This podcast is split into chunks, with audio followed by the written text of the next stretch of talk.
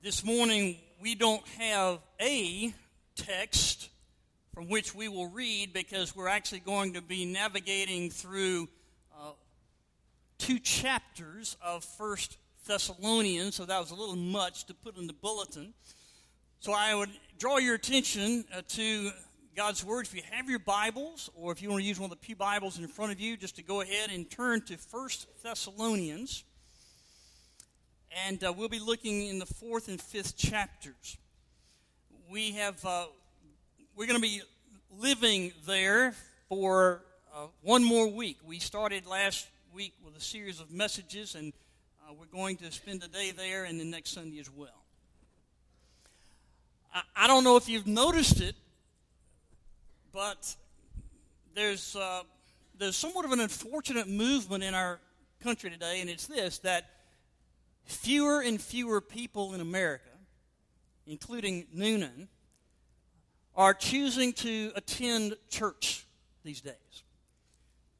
Fewer and fewer of them actually have anything to do with the Christian faith, and increasing numbers are choosing just to not have anything to do with it. Two years ago, 2013, uh, that described 37% of Americans. Two years later, 2015, that's jumped to 40, 44%. So a seven point increase in two years. Do you know what the, the fastest growing spiritual demographic for, for religious preference is today? It's a new group that we call the nones. N O N E S. That is that group is persons who have no religious preference or belief or interest at all. Now, there are lots of reasons why fewer and fewer people in America are choosing to attend church or even identify with the Christian faith, and there's lots of reasons that we could come up with. It would take us days to analyze all that. But I just want to lift up one this morning for us to consider.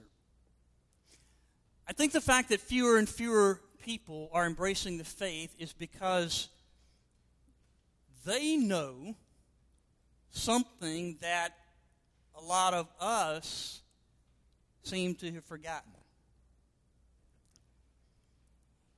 You see, people who are opting out of the faith, they know that when a person makes a decision to accept Jesus Christ, it's expected that there is a change in that person's life. They know that accepting Christ means that that person lives differently from the rest of, of the world and they live differently than they did before. They know that when a person accepts Jesus Christ, there's the assumption that you are laying aside self rule and you're allowing Jesus Christ now to be the Lord of your life and directing how you live. Unfortunately, and because they know that, increasing numbers of them are just opting out of that kind of life. Unfortunately, what they know,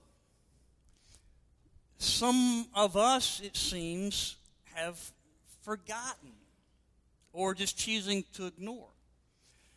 Increasing numbers of Christians are, are somehow, it, it seems, have forgotten that to live the Christian life is to live differently.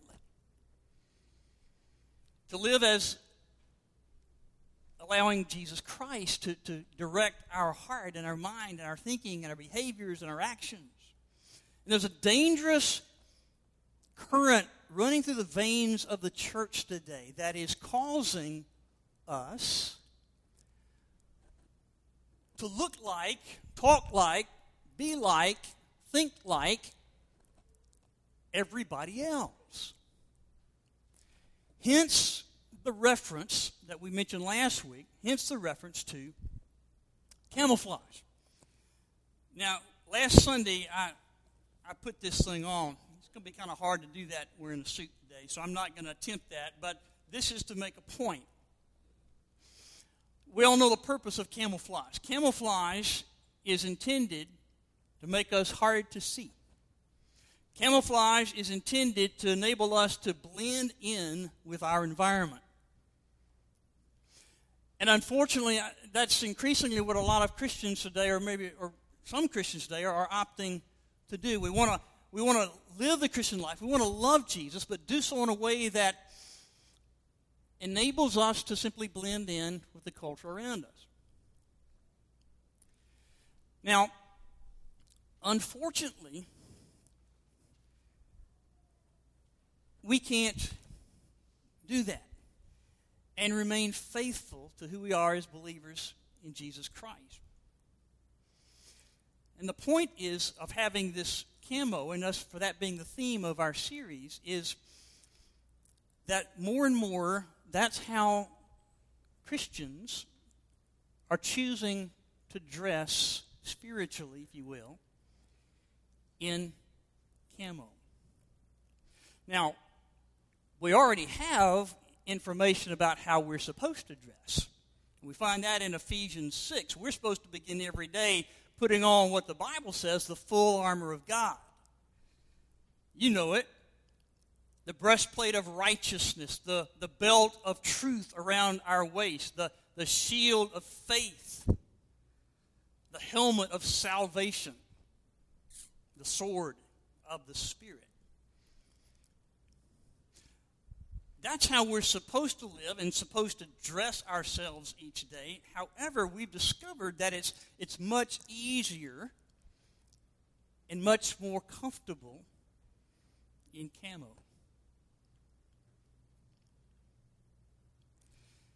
During this series of messages, we are seeking to hone in on a central, core, foundational aspect of what it means to be a, a follower of Jesus Christ.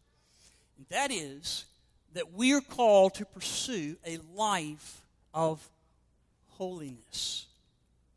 A life of holiness. You know, in America, we have a wonderful mantra that we as Americans are able to live by, and, and we're all familiar with it. It goes like this In America, we enjoy life, liberty, and the what? The pursuit of happiness. Okay, that's wonderful. It's a wonderful creed. But for Christians, we embrace that, but ours goes a little bit further. For us as believers, our goal and our desire in life is life, liberty, and the pursuit of holiness. Holiness. Something far deeper than just our own personal happiness. Holiness is the life that you and I are called to. And we remind you, if you look at verse 7 in chapter 4, for God did not call us to be impure, but to live a holy life. Now, we're spending three weeks talking about describing what this life of holiness even means. Last week, we talked about, we asked the what question What is a life of holiness? And just for the sake of, um, of looking back and, and keeping abreast of where we are, let me just remind you what we said.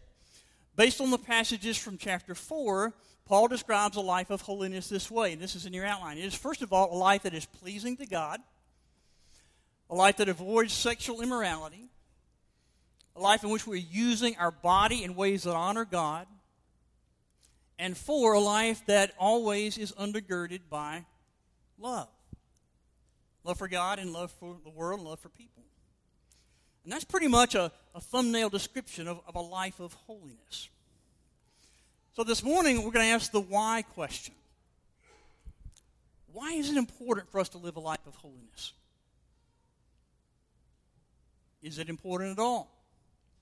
Well, obviously it is important, and here's why. I just want to discover three things that these passages in fourth and fifth chapters tell us. First of all, holiness is important for you and me because holiness is God's will for your life. Look at verse 3 of chapter 4.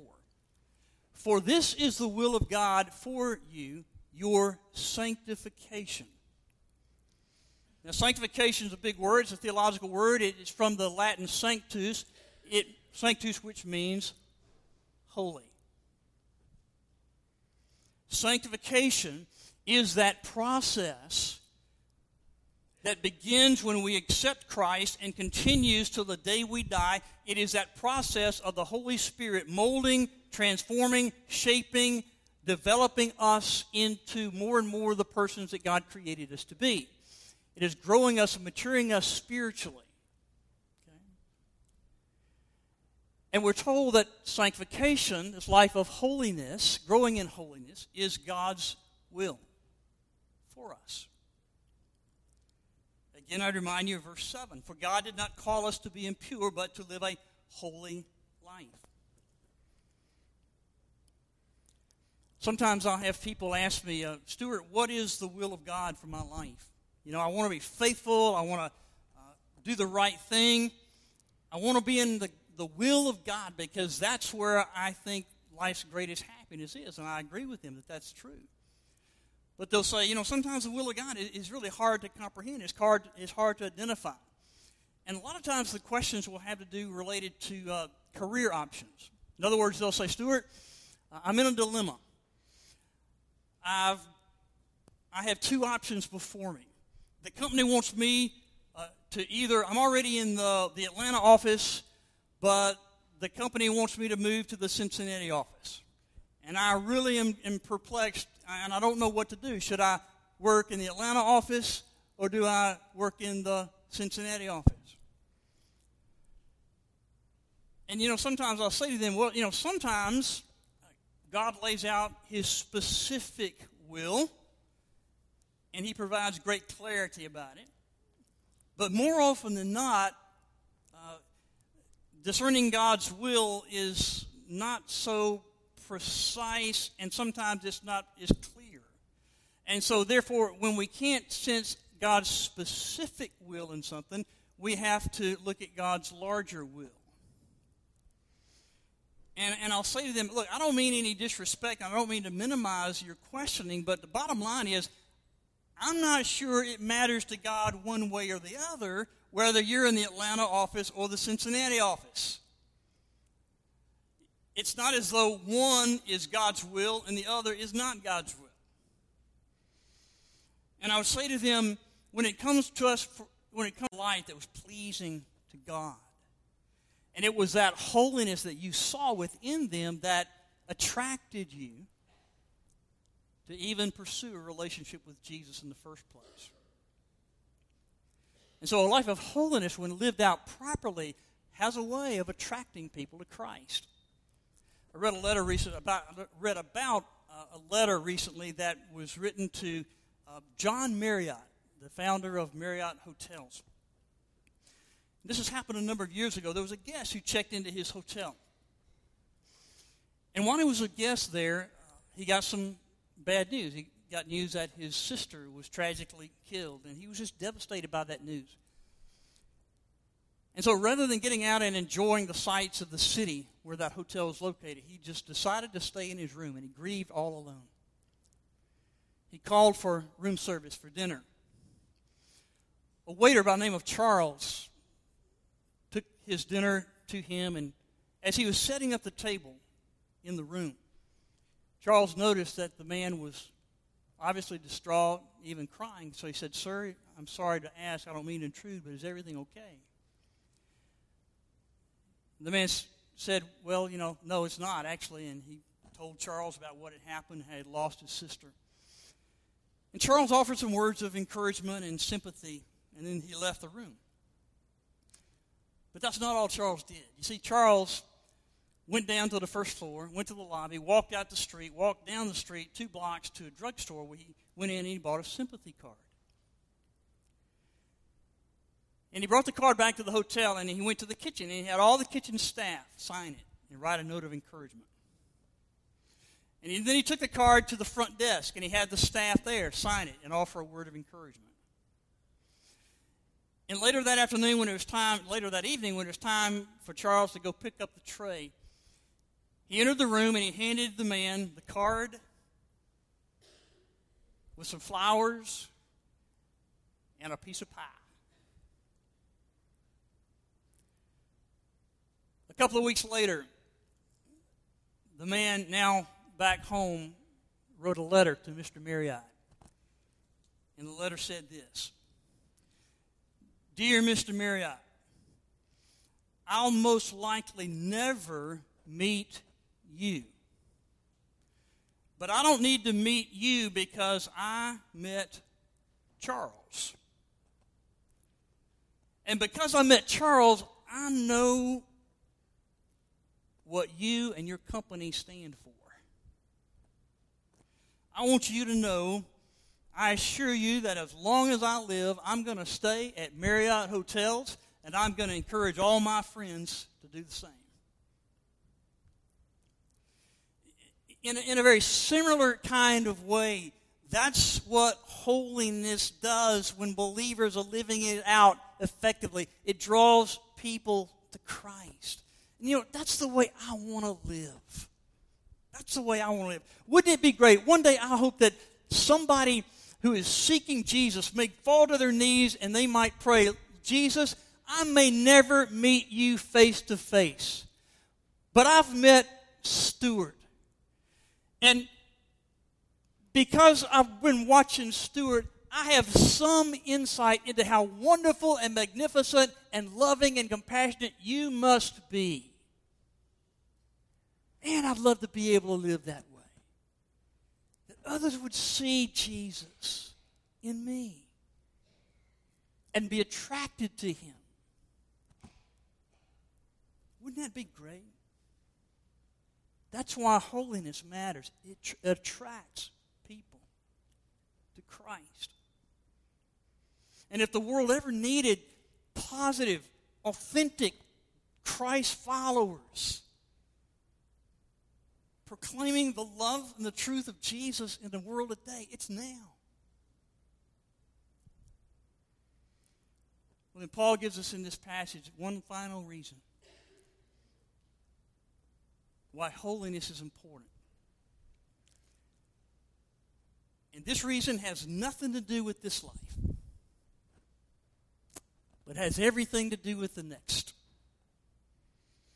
You see, midway through chapter 4 and all of chapter 5, and I'd encourage you to go read it, he describes in detail how Christ one day is coming back. Just to give you some flavor of what he says in chapter 4, verse 16, he says, The Lord himself will come down from heaven with the signal of a shout by the head angel and a blast on God's trumpet. First, those who are dead in Christ will rise. Then we who are living and still around will be taken up with him together in the clouds to meet the Lord in the air. And he goes on and he's describing what's going to take place when Christ returns. And he acknowledges, look, I don't know when it's going to happen, but I'm telling you, it's going to happen. And then in verse 23 of the fifth chapter, he closes with, this, with these comments May your whole spirit, soul, and body be kept blameless, a reference to holy living. Be kept blameless at the coming of the Lord. It's as though Paul is saying to us listen, one day Christ is going to return. Don't you want to present your very best self? Don't you want to be living a, a life that you'll be proud to stand before Him and say, Lord, this is a result of the grace that you've given me. This is a result of the forgiveness that you've bestowed upon me. I am devoting my life to love you and to serve you. Don't you want to, when Christ returns, not to be fearful or embarrassed or ashamed, but don't you want to be excited and expectant because you are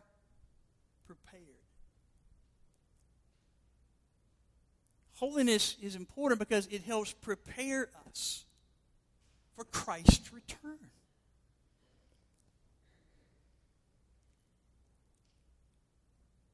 We don't know when that's going to be. But I know one thing when Christ returns, I don't want to be wearing this. I want to be able to say, Lord, I'm, I'm loving you to the best of my ability. Lord, I'm serving you to the best of my ability. And holiness is to prepare us for Christ's return to be something we anticipate and celebrate and look forward to. Heard about a little girl who was in Sunday school, and she came out of Sunday school that day that the lesson had been on the second coming of Jesus. And so she quizzed her mom. She said, Mama, do you, do you believe that Jesus is, is coming back? And her mom said, Well, yes, honey, of course. That's what the Bible says. I believe it. And she says, Well, Mama, could it be today? And her mama said, Well, honey, yes, it, it could be today. And she said, Well, could it be in the next few minutes? And her mom said, Well, actually, honey, yes, it could be any moment now. So she looked at her and said, Mommy, would you please comb my hair? She wanted to be ready, present her very best self. People like to speculate about when Christ's return is going to be. We don't know when that will be. But that's really not the most important thing. For Christians, Christ's return is not a matter of speculation, it's a matter of sanctification. Preparing ourselves to live a life that is pleasing to Him. Are you living a life of holiness? Are you pursuing a life of holiness? If you're a believer in Jesus, then I would ask, why not? It's God's will for you. It attracts people to Christ. It's what prepares you for Christ's return whenever that's going to be. I don't know your story, but I know the story that God wants to give you. It's a story of forgiveness. It's a story of new life. It's a story of living differently than the world. It's a story of a life that honors and pleases Him. Is that your story?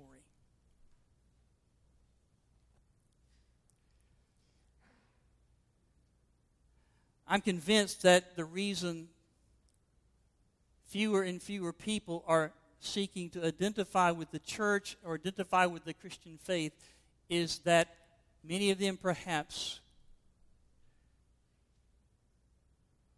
have never seen persons who are actually living the life that God intends.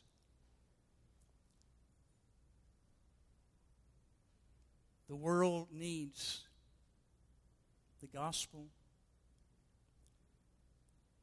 The world needs people who will live it faithfully, unashamedly, boldly.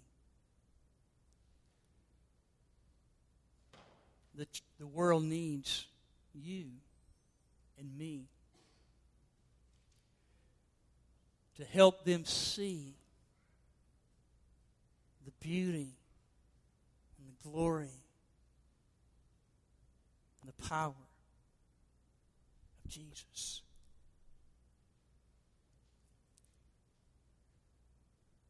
A life of holiness. It's our calling. May God increase our desire to pursue it every day. Let's pray together.